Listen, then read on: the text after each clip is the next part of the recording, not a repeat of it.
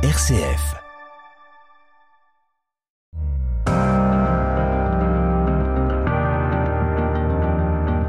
RCF, les racines du présent.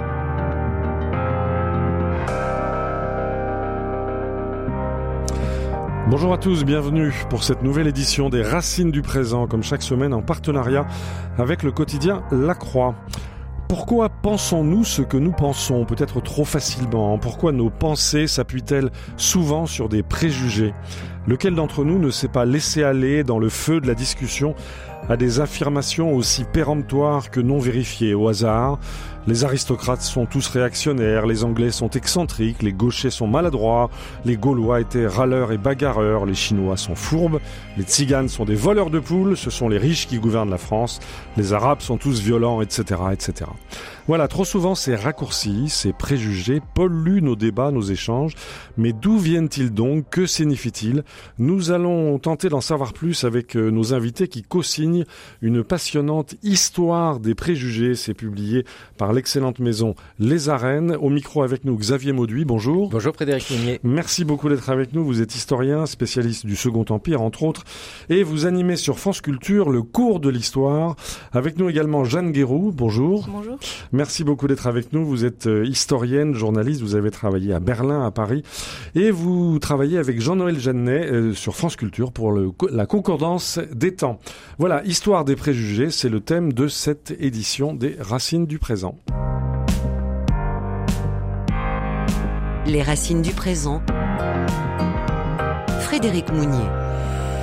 Alors Xavier me dit euh, d'où vient cette idée de, de, publier une histoire des, des préjugés euh, Vous les définissez comme étant des toxines de notre activité mentale. Qu'est-ce qui vous a donné envie d'en savoir plus, Xavier Mauduit? Comme toutes ces toxines, elles sont toujours présentes hein, dans notre environnement. Frédéric, je pense que vous le vivez sans cesse en travaillant sur l'histoire. C'est ce que vit Jeanne en travaillant avec Jean-Noël Jeannet, et puis moi euh, sur France Culture. Dès qu'on traite d'histoire, nous croisons des préjugés sans cesse parce que dans la manière de réfléchir au monde généraliser parfois simplie les choses. Mais oui, ça permet c'est tellement confortable. Mais c'est beaucoup plus voilà. simple.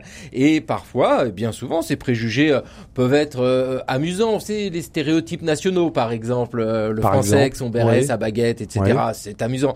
Mais énormément de préjugés qui traversent les siècles sont négatifs. Ils font sont... du mal. Ah, ils font ouais. du mal. Ils, sont, oui. ils font du mal. Ils peuvent tuer même. Hein. Ah Certains en ont été largement victimes, des populations entières, parce que ces préjugés, ils ont cette force d'avoir des origines extrêmement floues. Vous savez, c'était cette idée du bon sens. Mais oui, c'est le voilà. bon sens. C'est comme ça. Le bon sens près de chez nous, c'est si facile, c'est si confortable, ça nous évite de penser, Ouais. ça nous évite d'activer notre esprit critique. Alors, vous définissez ces préjugés dans l'in- dans l'introduction de cette excellente histoire des préjugés publiée aux éditions des Arènes. Ce sont des appréciations formulées par avance, fondées sur l'ignorance, la rumeur, l'apparence ou la différence de l'autre. Elles structurent notre imaginaire collectif. Ce sont les fruits pourris d'une longue histoire. C'est vraiment pourri. Oui, c'est vraiment pourri et c'est vraiment une longue histoire. C'est pour ça qu'avec euh, Jeanne Guériou, on a appelé les historiens, les historiennes euh, pour euh, venir nous Et expliquer il faut signaler la qualité des signatures auxquelles vous avez fait appel. Il y a du ce, beau sont, monde. ce sont vraiment des gens sérieux. Ah oui, oui, Donc on, peut leur le faire meilleur. confiance.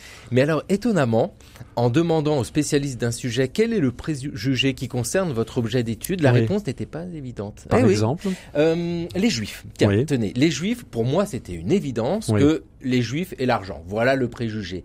Et Catel Berthelot, qui a, a travaillé sur le sujet, nous a dit, alors, premier temps, pour moi, c'est pas ça. Je vais demander à mes étudiants. oui. Donc, elle a fait un sondage auprès de ses Mhm. étudiantes, ses étudiantes. Et non, ce qui revient sur un temps très long, c'est les juifs vivent toujours entre eux. Ils sont soudés, ils sont solidaires, ils sont entre eux, Ah, entre eux. c'est plus ça. Oui. Oui, et que Mhm. l'histoire de l'argent, c'est tardif en fait.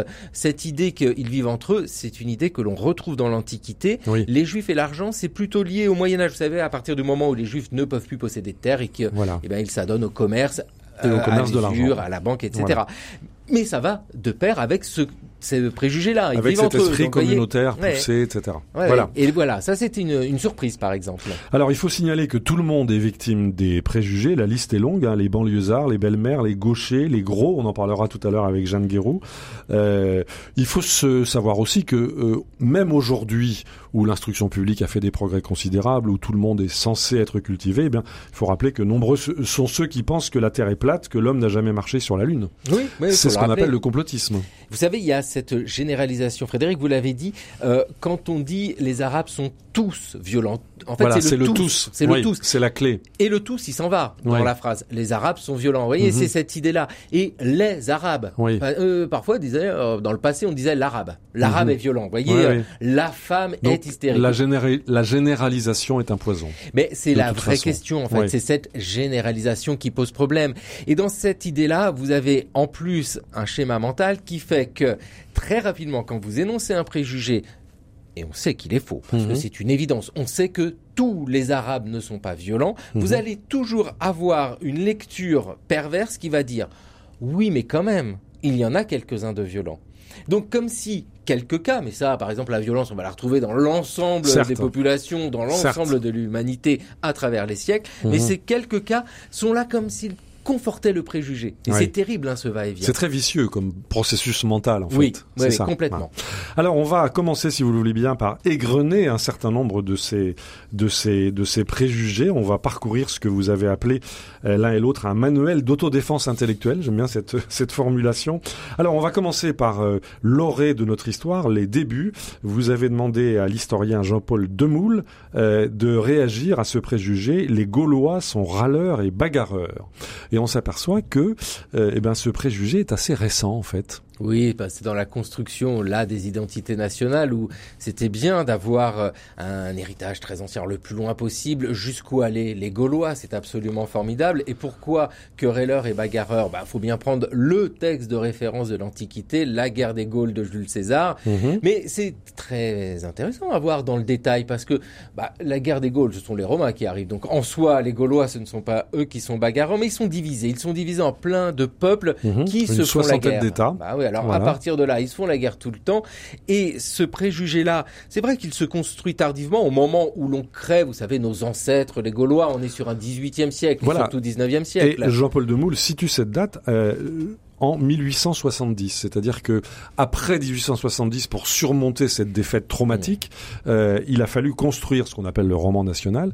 Mais donc, on comprend en lisant Jean-Paul de Moule que jusqu'en 1870, les Gaulois n'étaient pas nos ancêtres. Bah, ils n'étaient pas nos ancêtres. On va trouver euh, cette lecture, vous savez, euh, des Francs euh, qui seraient à l'origine de l'aristocratie et les Gaulois qui auraient donné ce tiers-état, cette vieille lecture. Et... et puis peu à peu, les Francs sont oubliés pour mettre les Gaulois à l'honneur, ce côté très populaire mais ces Gaulois, il leur faut une, une identité, une identité forte. Donc on les voit très velus, avec la grosse moustache, mais c'est Vercingétorix. C'est la statue de Vercingétorix à Gergovie, ben, qui a été fondue sous Napoléon III, et précisément. Et on retrouve dans cette, idée-là du Second Empire. Le grand historien de César, c'est Napoléon III. Encore aujourd'hui, c'est une référence. Hein, la vie de César par Napoléon III. Et 1870, la défaite de Sedan, de la France, face à la Prusse, c'est un traumatisme sans nom. Et, et les Gaulois, dès lors, s'opposent aux Germains. Le Germain, c'est l'ennemi. Alors l'ennemi euh, sur le temps long, avec cette idée que les Gaulois ont leur identité et une identité qui ne cesse de se renforcer avec les albums d'Astérix et Obélix. Bien sûr, ils sont là, nos Gaulois bagarreurs. Voilà. Faut pas faire un banquet avec des Gaulois. On sait bien comment ça se termine. Oui. On se demande toujours, euh, quand on vous écoute, où est la poule, où est l'œuf? D'où vient le préjugé? D'où vient cette histoire? Alors, on va aborder avec Jeanne Guéroux euh, un autre un autre préjugé qui lui n'est pas précisément historique, mais qui est quand même savoureux, si j'ose dire. Euh, Jeanne Guéroux, les gros manquent de volonté. Alors on s'aperçoit que c'est au début de ces années 20, si j'ai bien lu, euh, si j'ai bien lu, donc c'est euh, oui, c'est bah c'est vous qui signez cette cette euh, l'analyse de ce préjugé. C'est au début de ces années 20 qu'on voit la réprobation de l'embonpoint s'ériger en diktat en Occident. Avant 1920, les gros étaient bienvenus, Jeanne Guiraud alors en fait, le, regard sur les gros, il n'a jamais été bienveillant, mais il s'est euh, en fait vraiment durci au fil des siècles. Mhm. Euh, en fait, ce qu'on s'aperçoit qu'avec, euh, c'est vrai pour tous les préjugés, ils sont totalement ancrés dans leur temps. Hein, et, un préjugé. Ils disent quelque chose de leur temps. Exactement. Ils disent quelque chose de leur temps. Et si on commence, voilà, au Moyen Âge, on s'aperçoit qu'on tolère l'embonpoint au Moyen Âge tout simplement parce que ben, des disettes reviennent tous les 5 ans, tous les 10 ans, et que donc on manque de nourriture, et que celui qui est gros, finalement, c'est celui qui eh possède. Il a de la réserve. C'est celui qui domine. Le gros survit par essence. Exactement. Mhm. et, et donc finalement, c'est un signe, c'est un signe d'opulence, c'est un signe de domination. Toutefois, il y a des limites. Hein. Si on est trop gros, si le roi, le chevalier ne peut plus monter en selle, ben ne peut plus lasser ses chaussures, alors là, il est totalement discrédité. Alors, vous nous expliquez que euh, dans l'imaginaire collectif, les gros sont gros parce qu'ils manqueraient de volonté. Il serait donc fainéant, glouton, paresseux, incapable de se prendre en main. Et on nous rappelle qu'il n'y avait pas d'obèse chez les chasseurs-cueilleurs. Je ne sais pas si on est allé voir, mais euh, le lien avec la paresse, c'est une constante dans ce préjugé sur les gros? Alors le lien avec la paresse, en fait, il apparaît surtout euh, à la Renaissance. Hein, la Renaissance, euh, l'Europe se met au travail, on entre dans une économie marchande et vraiment donc la valeur travail devient très, très importante. Et c'est ce moment-là où le, préjugé du gros évolue. On n'est plus seulement au Moyen Âge, c'était plutôt la gloutonnerie, la gourmandise. C'est un péché capital, mais c'est un péché capital mineur, puisque mhm. euh, Thomas d'Aquin était lui-même obèse, donc quand il définit les préjugés... Oui, vous nous apprenez cela. Oui. Vous en êtes bien sûr. Ah, j'en suis bien sûr, parce que ça, c'est Michel Pastoureau qui, qui, bonne source. qui l'écrit, c'est une bonne source. Mhm. Euh, et donc, en fait, à partir de la Renaissance, voilà, cette Europe se met au travail, il faut travailler, et l'homme moderne, l'homme civilisé, se doit euh, d'être efficace. Hein. Et, effectivement mince, euh, d'être, de s'adapter au monde moderne. Et à partir de là, le gros, effectivement, on le traite, on, dit qu'il est lent, qu'il est fainéant, euh, qu'il est paresseux et qu'il est inadapté au monde civilisé. La grosseur est associée, écrivez-vous, non plus à la gloutonnerie, mais au manque d'efficacité.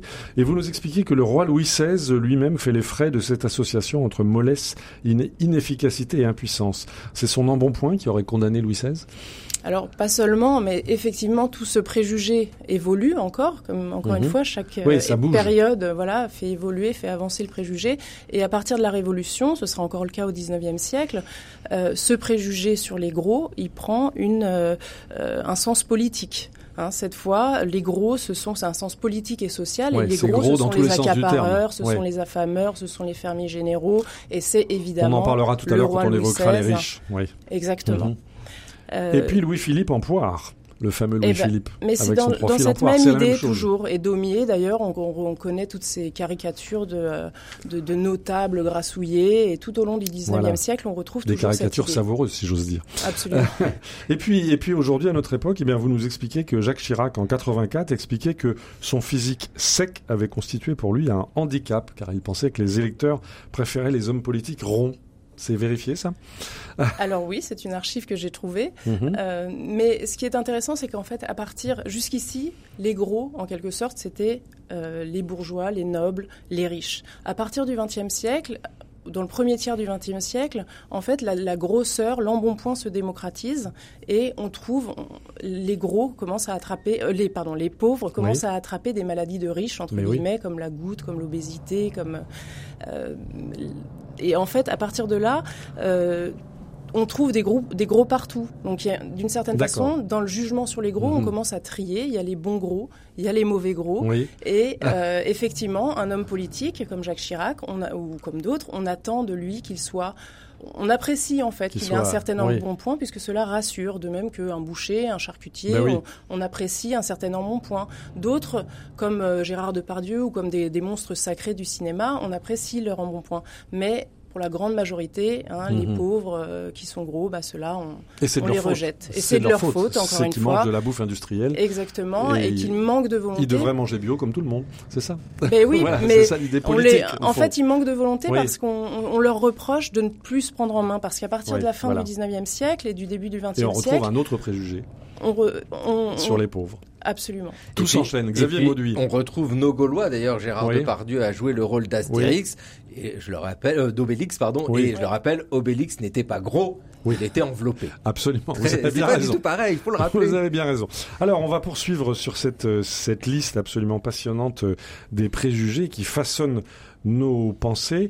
On a vu les Gaulois qui seraient râleurs et, bagarreurs, on a vu les gros qui seraient paresseux, et on va parler des femmes, des femmes qui seraient hystériques. Alors ce chapitre est signé par l'historien Yannick Ripa dans votre livre, dont je rappelle le, titre, euh, Histoire des préjugés, aux éditions des Arènes. Alors on va illustrer tout de suite euh, ce, ce préjugé sur les femmes hystériques. On va se reporter en 2007. 2007, souvenez-vous, le 2 mai 2007, nous étions devant nos écrans et nous regardions le débat présidentiel qui faisait s'affronter Nicolas Sarkozy à Ségolène Royal. On va écouter une partie de ce débat. Et je suis très en colère. Et les parents et les familles qui vous en... et les parents non je ne me calmerai ne montrez pas. du doigt avec ce, cet index pointé parce que franchement non je, ne me calmerai pas. non je ne me calmerai pas. Ben, je ne me calmerai pour être président de la République il faut être calme. Non pas quand il y a des injustices. Il y a des colères qui sont parfaitement saines, parce qu'elles correspondent à la souffrance des gens. Et il y a des colères que j'aurai, même quand je serai présidente de la République, eh ben, parce, que je, parce que je sais, parce que je sais les efforts qu'ont fait les familles, qu'ont fait les écoles pour accueillir ces enfants qui aujourd'hui ne le, ne le sont plus. Et sur ce point-là, je, ne laisserai pas l'immoralité du discours politique reprendre le dessus. Je ne je ne sais pas pourquoi euh, Madame Royal, euh, d'habitude calme, a perdu ses nerfs. Non, je ne perds pas mes nerfs. Je suis en colère. Ça n'est pas pareil. Pas de mépris, Monsieur Sarkozy. pas de mépris. Je n'ai pas perdu mes nerfs. Je, suis en colère. Vous permettez Vous permettez Et il y a des colères très saines et très utiles. Je ne sais pas pourquoi Madame Royal s'énerve. Et je ne m'énerve pas. Je bah, Qu'est-ce que ça doit être quand vous êtes énervé alors? Je ne suis jamais énervé. J'ai beaucoup de sang-froid. Ah bon, très bien. Bah, écoutez, vous venez de le perdre alors. Voilà, nous étions le 2 mai 2007, c'était le débat présidentiel. Je pense que beaucoup d'entre nous se souviennent de cette passe d'armes entre Ségolène Royal et Nicolas Sarkozy.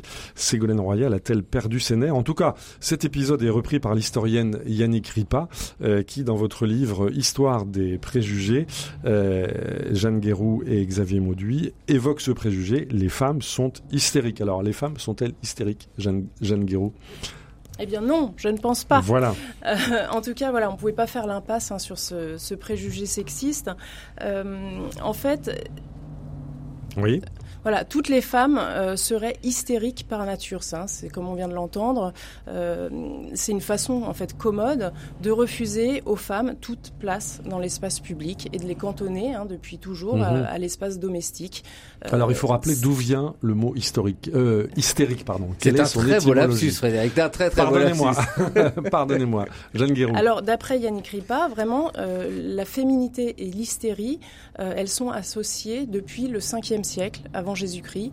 Hein. c'est vraiment, on est dans la Grèce antique et c'est euh, Hippocrate, euh, le, grand médecin Hippocrate, qui affirme dans sa théorie des humeurs que toute la femme est dans l'utérus. Voilà, c'est l'utérus, c'est ça l'étymologie. C'est pour ça qu'un homme ne peut pas être hystérique par définition. Voilà. Il n'a pas d'utérus. Voilà.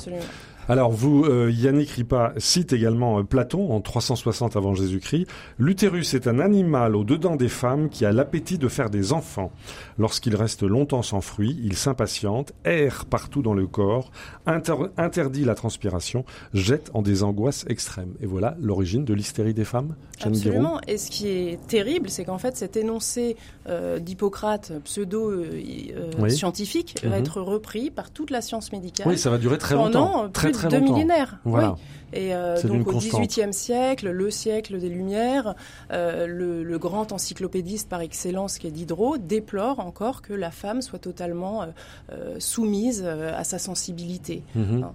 Et au XIXe siècle, le siècle de la scientificité va encore confirmer, entériner ce, préjugé. Et quelqu'un comme, comme Charcot, Jean-Martin Charcot, hein, le neurologue, le fameux médecin, le fameux médecin va en fait contribuer à répandre encore cette idée puisqu'il fait venir chez lui, dans son, à la salle pétrière, dans son asile, des visiteurs qui viennent se délecter devant euh, des femmes hystériques qui sont en plein euh, partiellement dénudées. Exactement. Il y a, un grand euh, tableau qui a été fait sur ce sujet-là. Tout à fait. Et il fait même venir des photographes qui diffusent des photos qu'on trouve encore aujourd'hui très facilement. Est-ce que derrière cette crainte de la femme et de l'utérus féminin, il n'y a pas aussi, de façon très traditionnelle, une peur des flux féminins? Jeanne Guéroux Mais en fait, ce que je... Oui, il y a sans doute une peur et en tout cas une, euh, ignorance totale de l'homme face au mhm. corps féminin. Et depuis toujours, en fait, euh, voilà, ces menstruations, ces règles euh, au cycle lunaire. C'est plus qu'une ignorance, ça serait une inquiétude. Et une oui, sans doute aussi une inquiétude. Euh, mais face à l'ignorance, au lieu de se dire bon, mais c'est formidable, ces femmes qui en plus arrivent à reproduire euh, leur sexe opposé, elles font mhm. à la fois des filles et des garçons. Enfin, on pourrait les déifier finalement ces femmes. Mais non, Qu'est-ce qu'on fait? On, les, euh, on en fait un être anormal, un être hors norme. On en conclut que c'est un homme raté, en mal de pénis. Donc ça, ça va nous mener après même à la psychanalyse freudienne. et, et, voilà, c'est plus commode parce que finalement, voilà, ça permet encore une fois de, d'écarter les femmes de toute euh, fonction publique. Et, je rappelle quand même toujours, ce qui est assez amusant, c'est qu'un homme public, c'est un homme politique, mais qu'une femme publique, pendant de nombreux siècles, c'est une prostituée. C'est-à-dire? Ben, C'est-à-dire qu'une femme publique, on n'entend pas par là euh, une femme politique. Mais euh, voilà, c'est une femme qui se donne dans la rue, une prostituée. Les racines du présent. RCF. Au micro Frédéric Mounier, nous sommes en compagnie des historiens et historiennes Xavier Mauduit et Jeanne Guéroux autour de leur livre absolument passionnant intitulé Histoire des préjugés, publié aux éditions Les Arènes. Et nous essayons d'expliquer d'où viennent ces préjugés, qu'est-ce qui a permis de les, de les construire, qu'est-ce qui façonne ainsi euh, nos esprits. Euh, Xavier Mauduit, je voudrais vous faire parler d'un, préjugé qu'on entend beaucoup par les temps qui courent, euh, mais qui court depuis longtemps, c'est les riches gouvernent la France. Et vous avez demandé à Jean-Noël Jeannet, prestigieux historien s'il en est, euh, l'animateur de Concordance des temps sur France Culture, euh, de réagir. Alors qu'est-ce qu'il nous explique Jean-Noël Jeannet, Xavier Mauduit? Ah oui, cette histoire des 200 familles, on en a drôlement entendu parler, hein, c'est tout le XXe siècle et aujourd'hui ça ressurgit sans cesse cette idée que les riches dominent la France, les riches dominent le monde maintenant qu'il y a la mondialisation comme une évidence, alors que la mondialisation c'est bien plus vieux. Eh bien, dans cette idée-là, et c'est ce que montre Jean-Noël Jeannet, c'est que cette réflexion est un constat politique qui met de côté en fait des réalités euh, beaucoup plus prégnantes du monde de l'entreprise et plus globalement de la société. Dire mhm. que les riches dirigent, c'est oublier tous les échelons qu'il y a euh, jusque, on va dire, au prolétariat, si on veut utiliser un vocabulaire marxiste. Mhm. C'est également mettre de côté l'histoire. Et c'est en ça que, pour essayer de comprendre ces préjugés, le regard de l'historien, de l'historienne est essentiel.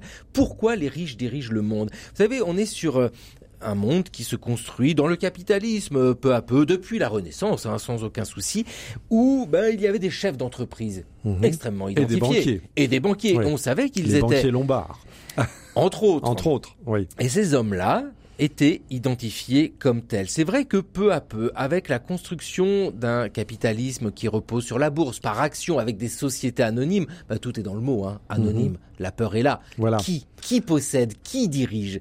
Et dès lors, le fantasme est, ce sont les riches qui dirigent. Et vous savez que ce fantasme-là, et Jean-Noël Janel étudie autour de ceux qui possèdent des possédants, et on va dire dans un monde presque industriel lié au pouvoir. Mais on pourrait le décliner de mille manières. Et on sait bien que les préjugés adorent s'associer entre eux.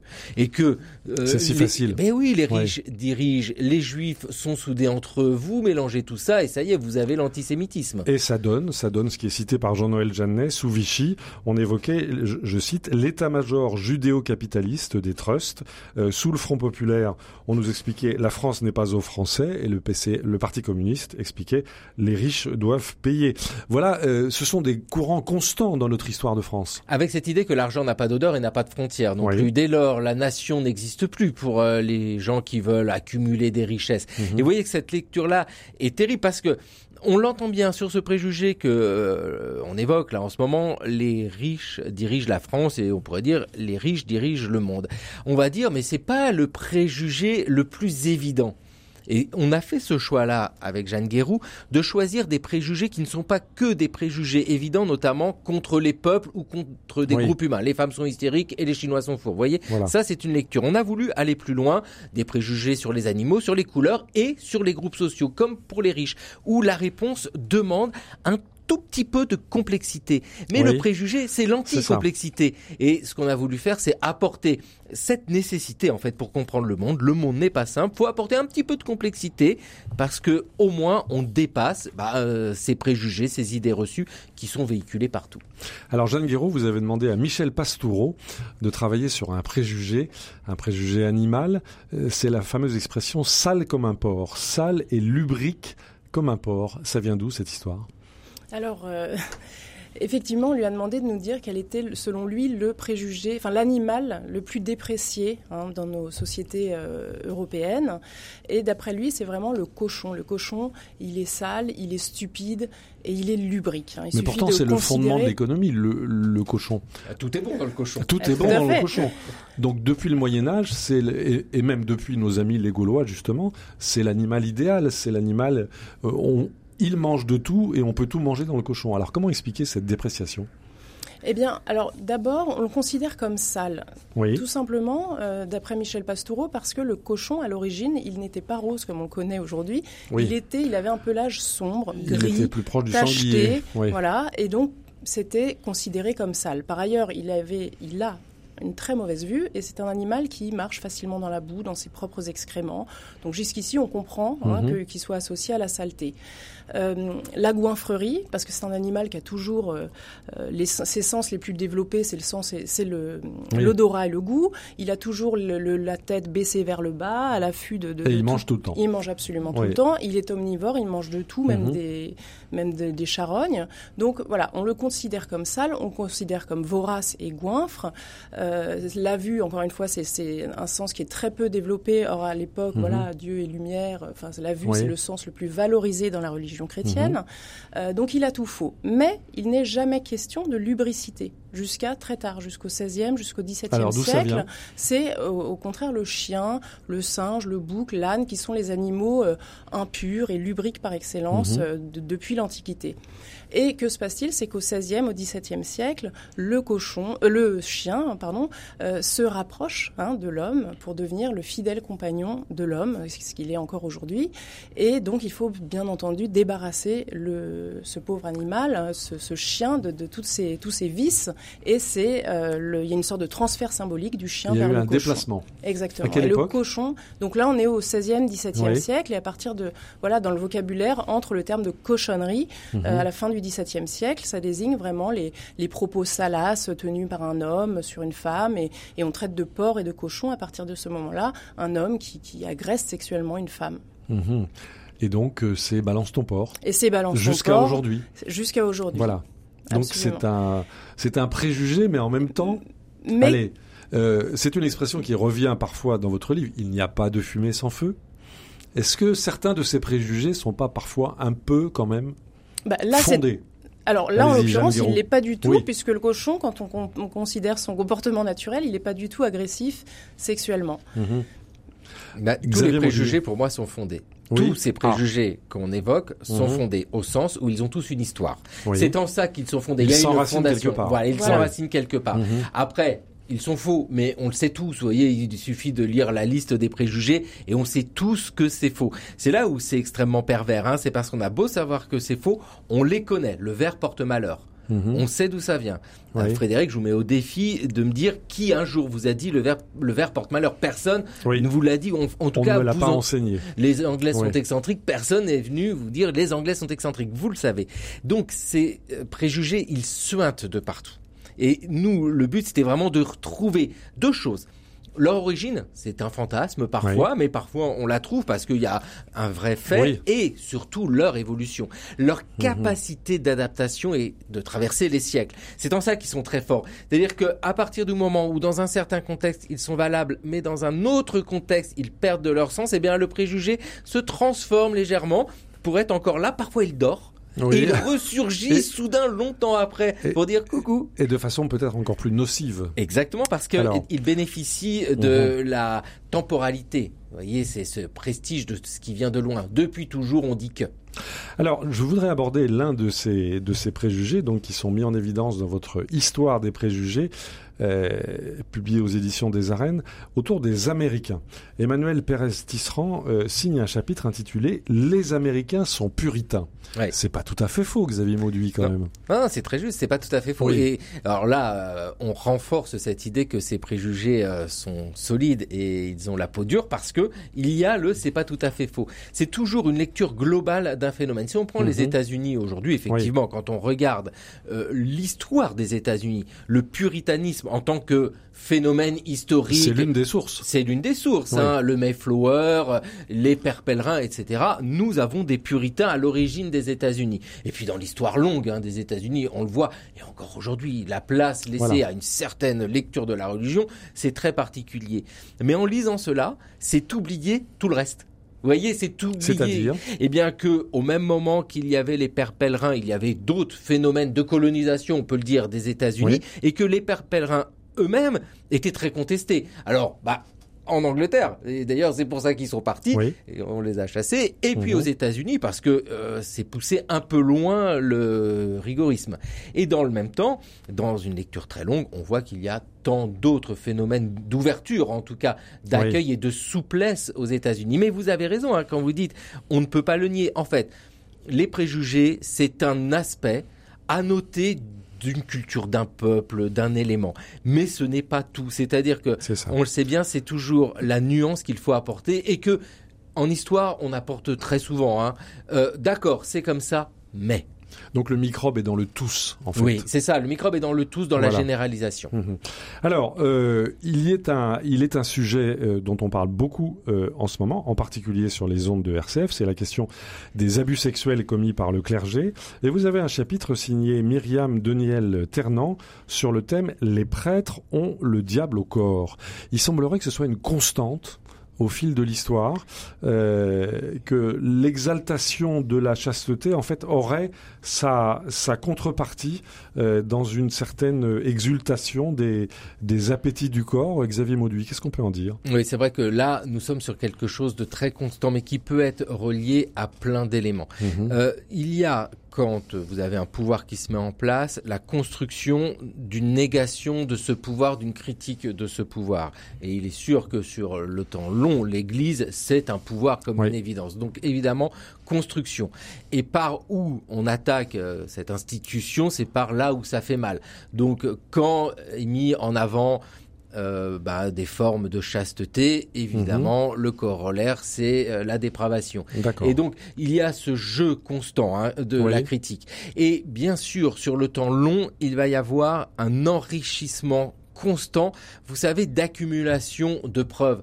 Bien sûr, on le sait tous, hein, c'est un fait que mais sur la masse que hmm. représente euh, le clergé, si on prend vraiment juste le clergé, il va y avoir euh, des prêtres qui vont avoir euh, plusieurs maîtresses dans l'histoire. Hmm. Il va y avoir plein, plein, plein, plein d'histoires comme ça. Le célibat étant une chose relativement récente. Et en plus, oui, vous avez raison de le préciser. Le, célibat de étant récent. 1139. Et, et dans, dans, cette histoire-là, on va trouver cet élément qui va se propager à des moments particuliers. Je vous parlais des contestations. Il est certain que la réforme au XVIe siècle, c'est un des arguments face au catholicisme. Voilà, face, les protestants face aux catholiques vont mhm. chercher tous les arguments possibles et parmi ces arguments, il y a eh bien les prêtres ont le diable au corps. Et puis, vous savez, même dans la formulation de ce préjugé, l'association de prêtres et de diable, ça marche tout de suite. Et on peut aller encore plus loin. Bah, c'est simple et efficace. Vous rajoutez à cela des grands écrivains qui se sont amusés énormément on parlait euh, des philosophes du XVIIIe siècle. Bah, bien sûr, l'univers religieux est porteur de fantasmes, mhm. et donc avec toujours cette figure du prêtre qu'a le diable au corps, mais qui nous renvoie à des questionnements beaucoup plus larges sur ce qu'est dans une société le couple, la fidélité. Les racines du présent, Frédéric Mounier. Aujourd'hui, avec nos deux invités, euh, nous scrutons l'histoire des préjugés à travers les âges, ces préjugés qui structurent nos pensées euh, à l'insu de notre plein gré, en quelque sorte, euh, ces préjugés qui nous qui nous évitent de penser. Les noirs ne pensent qu'au sexe, les gauchers sont maladroits, le vert porte malheur, les roux sont faux et sentent mauvais, les japonais sont suicidaires. Alors, nous sommes en compagnie de Xavier Mauduit, historien spécialiste du Second Empire, animateur sur France Culture de l'émission Le cours de l'histoire, et puis de Jeanne Guéraud Qui est historienne et qui concourt également sur France Culture à l'émission Le Concordance, La Concordance des temps. Alors Xavier Mauduit, vous avez signé l'un des chapitres consacrés aux intellectuels. Et les intellectuels, depuis toujours, dit-on, sont déconnectés du réel. Alors pourquoi, après tout, leur accorder tant d'importance? Est-ce que les intellectuels sont vraiment déconnectés du réel, Xavier Mauduit? Ah ben c'est quelque chose que l'on entend souvent et les intellectuels sont vraiment moqués, beaucoup moqués, au point d'en être entartés parfois. Hein. Vous savez, il y a ce phénomène-là avec euh, Bernard-Henri Lévy. On va trouver euh, cette image sans cesse de l'intellectuel qui alors euh, est soit complètement lié à un monde euh, d'élite culturelle, soit complètement déconnecté parce qu'enfermé dans sa bibliothèque et qui sort parfois pour prendre position. Voilà. Bah, vous savez, il n'y connaît rien. Et l'intellectuel a une histoire, une histoire précise. L'idée d'intellectuel tel qu'on l'entend aujourd'hui, c'est-à-dire celui qui œuvre de sa pensée, qui d'un coup participe au débat public, c'est l'affaire Dreyfus, hein, c'est mhm. Émile Zola, le j'accuse. Mais le mot intellectuel est inventé pour dénigrer ce groupe autour de Zola, ces intellectuels. Vous voyez, il y a beaucoup de mépris. Ah, c'était un mot de mépris. Voilà. Et puis, bah, quand vous êtes attaqué par un mot de mépris, mais qui est intéressant, vous mhm. le récupérez. Et donc, intellectuel est devenu quelque chose de positif. Mais, la version contemporaine, c'est intello. Voilà. Mais oui, c'est un intello. C'est un intello, mais alors, dans l'idée d'intello d'aujourd'hui, vous savez, il y a deux intellos. Il y a celui qui a bien appris à l'école. Celui-là, c'est un intello. Et puis, il y a l'intellectuel, c'est celui qui prend, c'est Jean-Paul Sartre. Vous qui, qui est là. Et puis, il y a une grève et il va parler. Mhm. Et dans l'histoire des intellectuels, c'est en cela que c'est fascinant, c'est que vous avez des moments charnière et notamment toutes ces prises de position qu'il y a eu par les intellectuels en faveur euh, de l'URSS mhm. et qui ben, se sont avérés euh, peut-être largement erronés mhm. quand on a découvert euh, l'horreur. Hein, du il y totalitarisme stalinien. Il y en a eu aussi qui se sont prononcés en faveur du totalitarisme nazi. Exactement. Le voyage des intellectuels à Berlin. C'était pas rien. Voilà. Et le rappel des erreurs des intellectuels euh, ben, discrédite l'ensemble de la parole des intellectuels. Mhm. À un moment où la prise de parole euh, est répandue et on le sent tous, hein, il y a comme euh, des pertes de repères dans notre société sur qui prend la parole auparavant un intellectuel qui est habilité, bah, qui est habilité. et un Jean-Paul Sartre par exemple euh, pour l'entendre. Bah, enfin bon pour le lire. Il y avait la presse il y avait la télévision mhm. éventuellement ou la radiodiffusion. Euh, aujourd'hui avec les réseaux sociaux tout le monde peut prendre la parole. Et donc il y a une perte de savoir qui est intellectuel qui est légitime pour prendre la parole. Et, c'est là que se créent des niches. Et en plus tous ces réseaux sociaux alimentent ces niches par des phénomènes d'algorithme on vous sert que ce que vous voulez entendre. Et la notion commence à se perdre. Et c'est en ça que la critique qui va être faite sur les intellectuels du camp opposé, ça va être de dire il est déconnecté du réel, il ne connaît rien. Mmh. Alors, il y a, euh, dans cette liste fascinante de tous nos, préjugés, il y a des, préjugés nationaux. Euh, Jeanne Guéraud, vous avez demandé à Ruth Florac euh, de nous expliquer d'où vient cette idée que les Allemands sont des ploucs. Alors, ça vient d'où ça, Jeanne Guéraud? Alors effectivement, il y a toutes sortes, encore une fois, de préjugés qui sont associés à un peuple. Pour les Allemands, on pourrait dire aussi qu'ils sont très ordonnés, qu'ils sont belliqueux, euh, voilà. Mais d'après Ruth Florac, donc euh, qui est une historienne allemande, c'est vraiment, enfin, celui qui est historiquement le plus ancré, le plus ancien, c'est le côté grossier, c'est le côté plouc. Euh, et ça, c'est... le côté barbare un peu, non Alors barbare, exactement. C'est les Germains, mais c'est justement dans un texte sur les Germains que mhm. Tacite, donc on est à la fin du 1er ah siècle après Jésus-Christ, que Tacite, l'historien romain, euh, décrit pour la première fois, en tout cas c'est la source la plus mhm. ancienne qu'on possède, décrit les Germains. Alors il les décrit comme grossiers, comme lents à penser, comme lents à agir, comme de gros buveurs, de gros mangeurs, le bon C'est ça, c'est le préjugé. Et euh, exactement. Mhm. Sauf qu'en parallèle, Tacite euh, les décrit aussi comme un peuple de guerriers valeureux, forts, robustes et francs et mhm. sincère. Donc il y a vraiment cette ambivalence hein, dans le regard de Tacite. Et alors il faut savoir que Tacite n'a jamais mis les pieds en Germanie, mais qu'à travers son texte, on lit en fait une critique de son peuple, de son propre peuple, de cette Rome décadente hein, de, de, son époque. Euh, ensuite, il faut voir ce qu'il y a derrière les préjugés. Exactement. En fait, le sous-titre du préjugé euh, dit autre chose que ce que dit le préjugé. Absolument. Et il y a beaucoup de textes comme ça, de regards mhm. euh, qu'on doit, qu'on peut lire en fait comme une critique du propre peuple.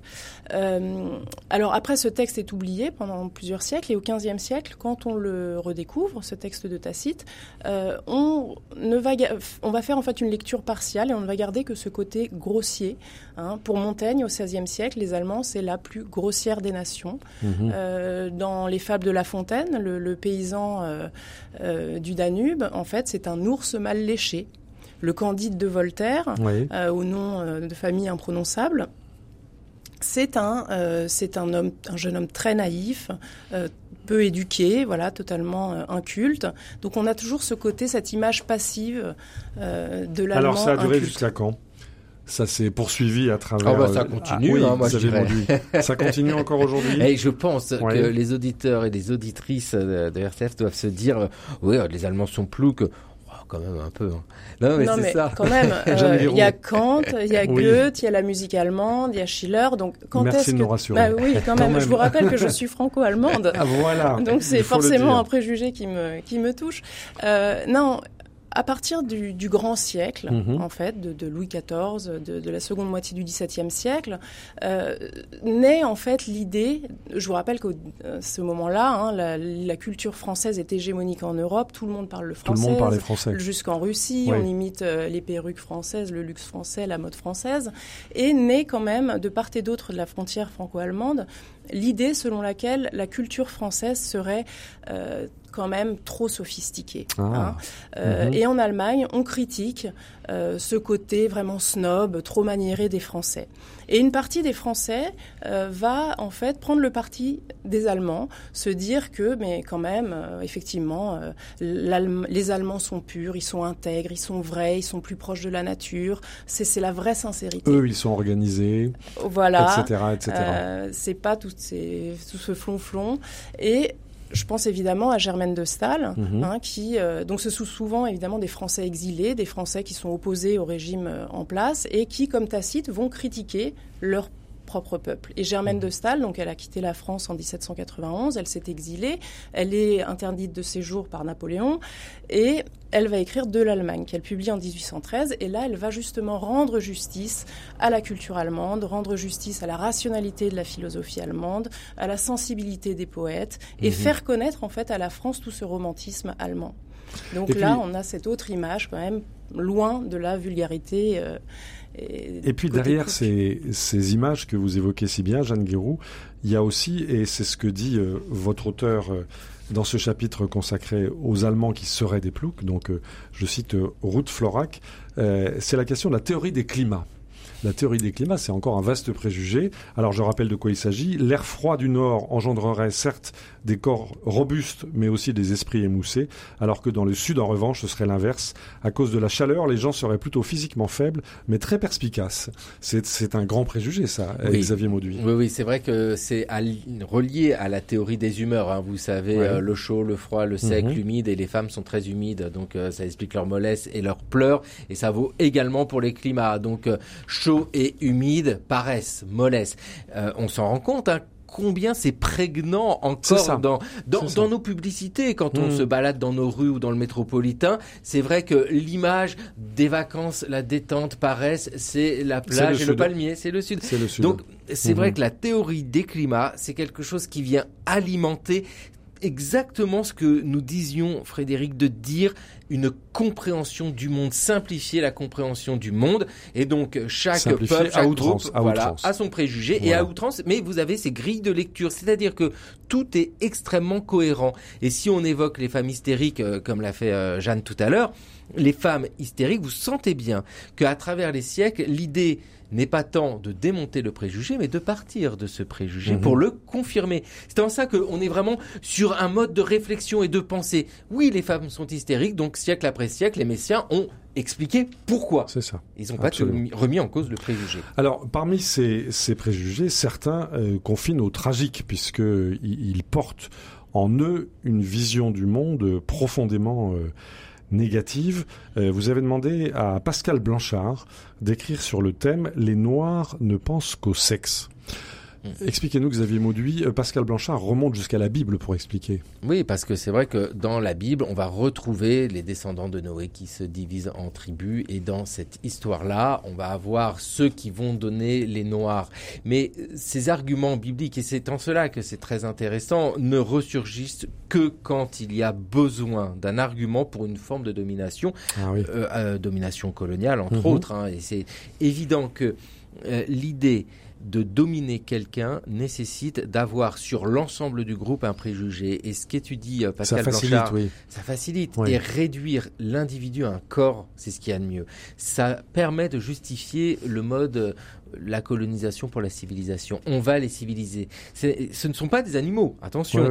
Euh, mais ils ne sont pas aboutis. Vous voyez, c'est un peuple enfant. Et ça, ce on retrouve ça dans la littérature coloniale. Ah on retrouve ça énormément. Et pour les Noirs, les Noirs sont un sexe. C'est-à-dire que puisqu'ils se réduisent à leur corps et à leur animalité, ils se réduisent à leur sexe. Et mhm. dès lors, eh bien, il faut juste les canaliser. Et c'est quelque chose qui vraiment est très très fort. Mais à travers toutes nos représentations, on pourrait même tirer ça un peu dans l'univers du sport. Hein. Dans l'univers du sport, on le sent souvent. Hein, Absolument. ça, revient. Qui sont les grands champions? Voilà. Ah bah oui. Voilà. Ce sont des athlètes nés. Oui. Et c'est très pervers en fait comme mhm. démarche parce que ça, ça remonte à un passé lointain. Jeanne Guéroux non, pour revenir en fait aux femmes, on se rend compte que les noirs et les femmes sont essentialisés, qu'on les réduit à une partie de leur corps, les mhm. noirs au sexe, la femme à l'utérus, et, voilà que c'est une façon en fait de leur dénier par un groupe dominant, alors qui est l'homme blanc, euh, qui est une façon de, leur dénier toute capacité euh, euh, à penser et toute faculté de penser. Alors aux femmes, on leur accorde tout juste voilà les émotions, mais voilà. On peut citer également Joséphine Baker. Oui c'est la même chose. ce, ce, même préjugé-là fonctionne. C'est un corps, c'est un corps vivant, animé, un corps attirant, séduisant, et mais ça n'est que un corps. Et Joséphine Baker a eu l'intelligence de retourner le préjugé pour construire sa propre carrière. Elle a très bien compris mhm. que si elle voulait être dans un acte militant et euh, d'être une femme noire, parce qu'elle cumule les deux préjugés, elle était perdante. Elle a retourné le préjugé où elle a montré son corps et avec euh, le pagne de banane pour vraiment comme une mise en abîme de ce que les gens attendaient, mais poussée tellement loin qu'elle détruisait le préjugé lui-même. Et ce que montre Pascal Blanchard autour de ces corps des noirs et de ces noirs qui ne se réduisent qu'à leur sexe, on va le retrouver dans toute la figure de la moresque, la moresque qui a les seins nus. Ça, c'est le versant féminin mhm. maghrébin de cette histoire-là, mais même au-delà du Maghreb, hein. c'est l'ensemble du monde arabe où il y a une réduction de la femme orientale à sa sexualité. On va retrouver ça chez Flaubert hein, quand il fait mhm. ses voyages en, Égypte avec Maxime Ducamp, avec la poitrine, le, sein exhibé, mhm. qui ne correspond pas du tout à l'image euh, réelle de cet univers-là, mais qui s'exprime dans un monde colonisé avec un fantasme oriental, avec bah, euh, des bordels destinés aux militaires, destinés mmh. aux colons, où on vend cette image-là et qu'on va retrouver en Europe, pareil, euh, dans toutes les maisons closes et que l'on va retrouver aujourd'hui dans la pornographie, c'est ce qui est étudié dans notre ouvrage, euh, c'est de montrer que comment ces préjugés ont un écho aujourd'hui dans les sites pornographiques, et structure encore une production culturelle. On a toujours la même chose. Donc c'est formidable mmh. hein, de voir que là, si on prend le cas des Noirs qui se réduisent à leur sexe ou des Mauresques qui se baladent avec les seins nus, on traverse les siècles. Ce n'est jamais exactement le même préjugé, mais il est toujours présent. Mais le microbe est toujours là. Jeanne Guiraud non, je, repense en fait à ce que disait Xavier sur Joséphine Baker, c'est qu'on constate en fait qu'à certains moments hein, d'exacerbation des conflits, mhm. le groupe stigmatisé euh, reprend, peut reprendre à son compte le préjugé. Et je repense justement aux Noirs. Euh, il y a tout le mouvement de la négritude hein, dans les années 30. Aimé Césaire, il dit puisque nous avions honte du mot nègre, nous avons repris le mot nègre. Voilà. Et son idée, c'est pas une vision. Voilà, c'est pas racialiste, mhm. mais l'idée, c'est de redonner euh, de l'histoire, euh, des valeurs en fait à l'homme noir. Mhm. Alors, euh, on arrive malheureusement au terme de cette conversation passionnante sur, d'une certaine façon, les sources de notre histoire, tous ces préjugés, euh, ces pensées automatiques qui façonnent nos pensées.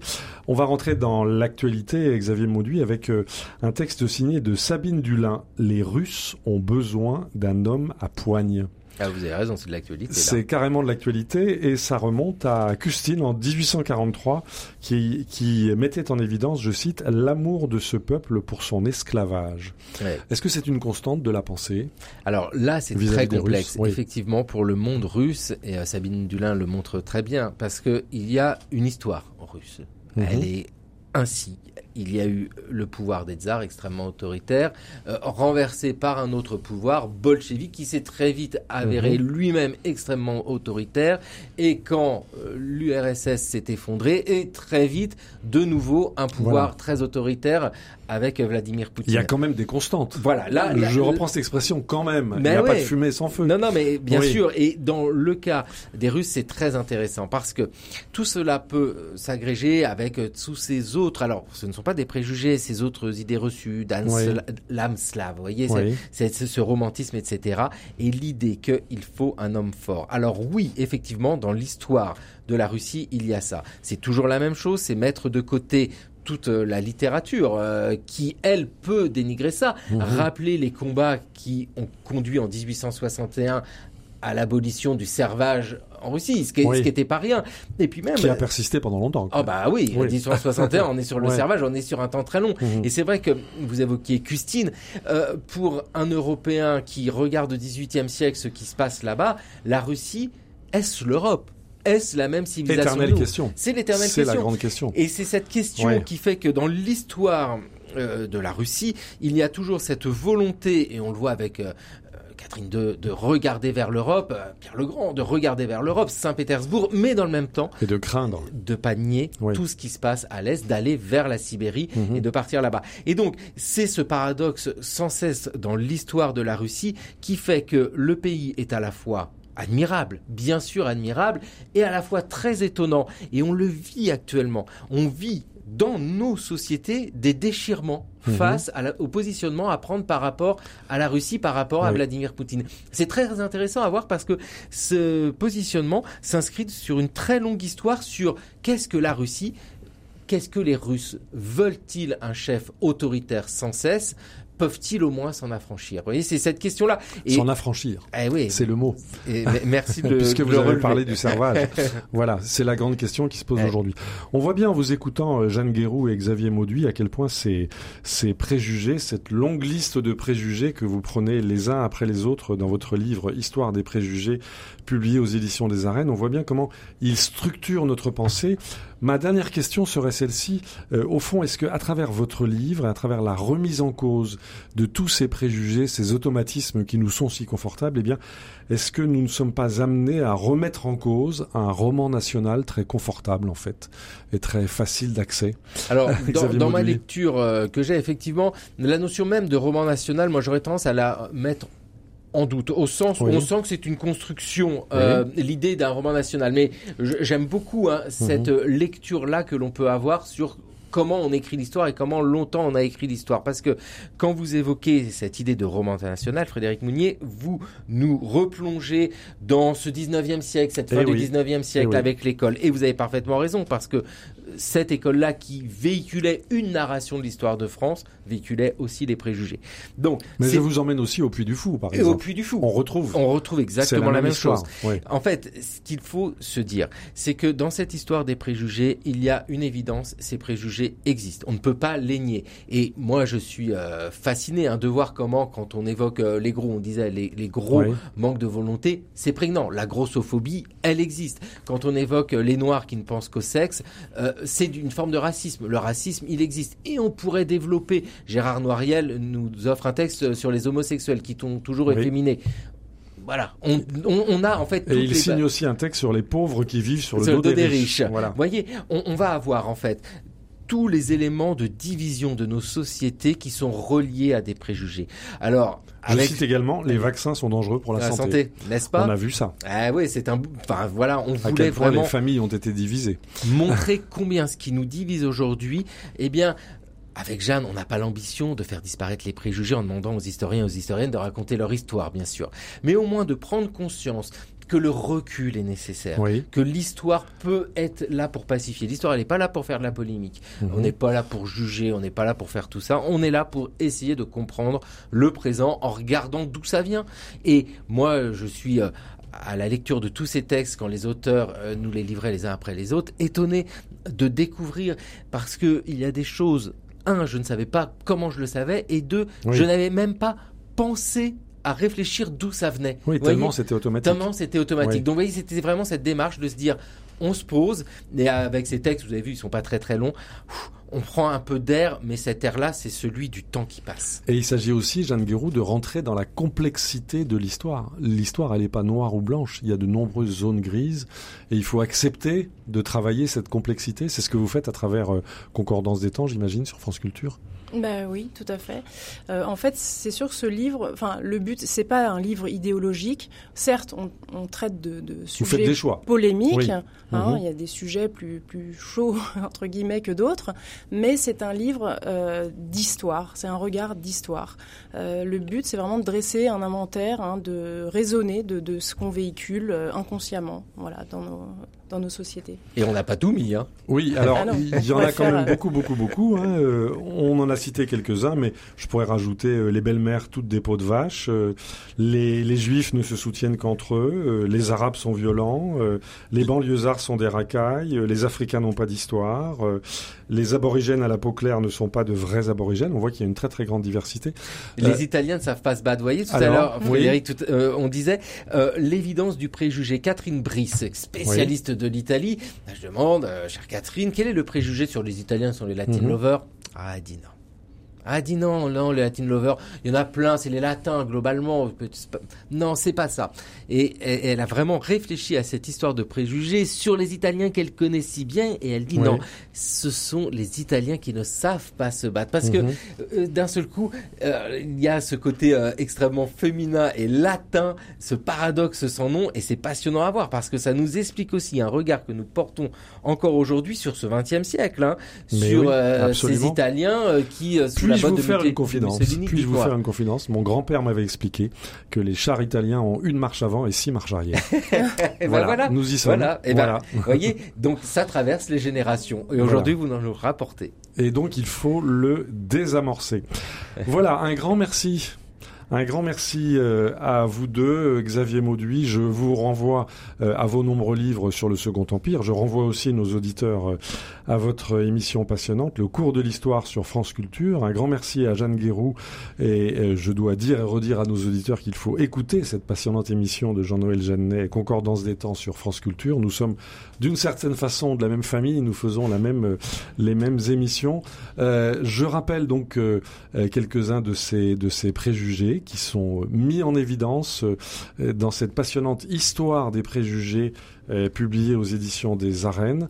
On n'en a pas parlé, mais les vaccins sont dangereux pour la santé, les écologistes sont contre le progrès, les végétariens sont des gens tristes, un homme ça ne pleure pas, euh, la langue française est fichue, les Beatles sont bien élevés, les Rolling Stones sont des voyous. On voit que vous avez beaucoup travaillé les titres quand même. Hein. Oui, beaucoup, beaucoup. Oui, mais c'est très bien parce que ça donne envie de lire. Et c'était extrêmement sensible le choix de ces titres, la verbalisation même du préjugé. Il y a eu de grands débats. Ah oui. bah oui. On nous a dit quoi Vous avez osé? Vous avez osé, oui. C'était pas évident. Vous avez eu des, des remarques négatives? Non. Non, pas pour euh, l'instant. Non, non, de, tous les de tous les auteurs, etc. Tout se passe très bien. Et après, je vous assure que euh, ce sont des travaux d'historiens reconnus, d'historiens mis en avant. Il n'y a absolument aucun problème. C'est le préjugé lui-même qui parfois est discuté. Et ça, c'est très intéressant parce que ça montre ces différences de regard. Très bien, bah écoutez, je renvoie nos, nos, auditeurs donc à votre merveilleuse histoire des préjugés aux éditions Les Arènes. Euh, nous apprenons beaucoup de choses et nous apprenons surtout à comprendre que l'histoire est complexe, qu'il faut rentrer dans cette complexité pour bien comprendre l'histoire et pour bien comprendre ce que l'histoire peut apporter au présent. Un grand merci à notre réalisateur euh, Pierre-Henri Paget. Vous pouvez évidemment retrouver cette émission ainsi que les références des livres de nos invités sur le site de RCF et également vous pouvez nous écouter en balado-diffusion, comme disait Philippe Meyer, euh, ou en podcast euh, pendant que vous courez, pendant que vous marchez, pendant que vous traversez les grèves, pendant que vous prenez les transports en commun, euh, pendant que vous conduisez votre voiture, pendant que vous êtes bloqué dans les embouteillages. Eh bien, écoutez les racines du présent, ça vous divertira et ça permettra de construire votre esprit critique. Un grand merci à vous tous pour votre fidélité. À la semaine prochaine.